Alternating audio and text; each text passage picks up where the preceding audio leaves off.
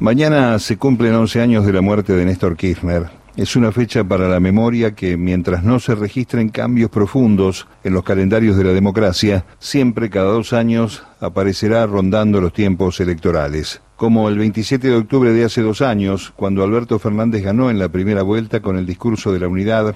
sostenido también por su vicepresidenta y gestora de la fórmula victoriosa. La unidad que se requiere para enfrentar estos proyectos neoliberales que tanto dolor han causado, dijo Cristina Fernández, al tiempo que le pedía al derrotado Mauricio Macri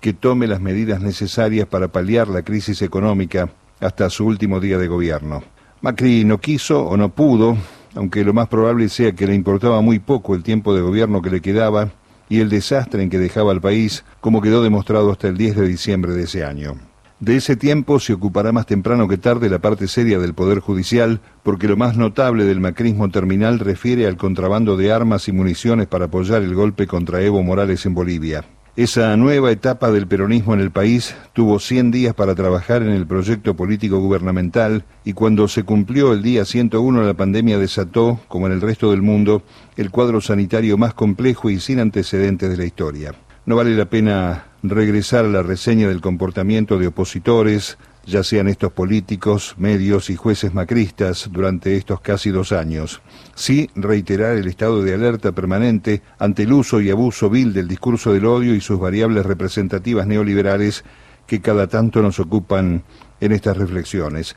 Mañana en el Deportivo Morón, Alberto Fernández será el principal orador en el acto que juntará su memoria de ex jefe de gabinete y amigo de Néstor con el tramo final de la campaña hacia las elecciones legislativas. Puede ser un buen punto de partida,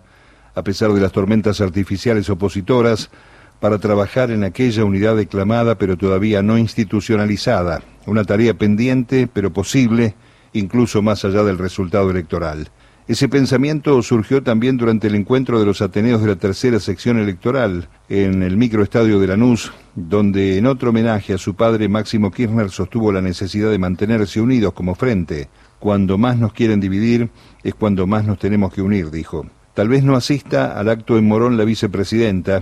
Hoy hace también justo un año, en las vísperas del primer aniversario del triunfo electoral, Cristina escribió una de sus recordadas cartas, 27 de octubre, a diez años sin él y a uno del triunfo electoral, sentimientos y certezas. Afirmaba que, como todos y todas saben, no concurro a actividades públicas u homenajes que tengan que ver con aquel 27 de octubre, tal vez sea un mecanismo inconsciente de no aceptación ante lo irreversible. En medio de la pandemia la carta es recordada mucho más por aquella frase de los funcionarios que no funcionan, que por la convocatoria a un diálogo político, pedido que vino renovando durante todo acto en el que participó.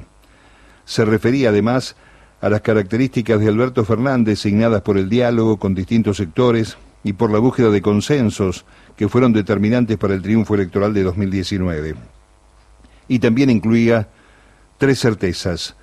la no aceptación y molestia por el regreso del peronismo al gobierno y el fracaso de la apuesta política y mediática de un gobierno de empresarios con Mauricio Macri a la cabeza, Luego afirmaba que en la Argentina el que decide es el presidente, para terminar con aquello del doble comando la dependencia de Alberto hacia ella como emblema de la oposición y los medios dominantes. Finalmente, reiterando el acuerdo, señalaba textualmente que Argentina es ese extraño lugar en donde mueren todas las teorías. Por eso, el problema de la economía bimonetaria, que es sin dudas el más grave que tiene nuestro país, es de imposible solución sin un acuerdo que abarque el conjunto de los sectores políticos, económicos, mediáticos y sociales de la República Argentina.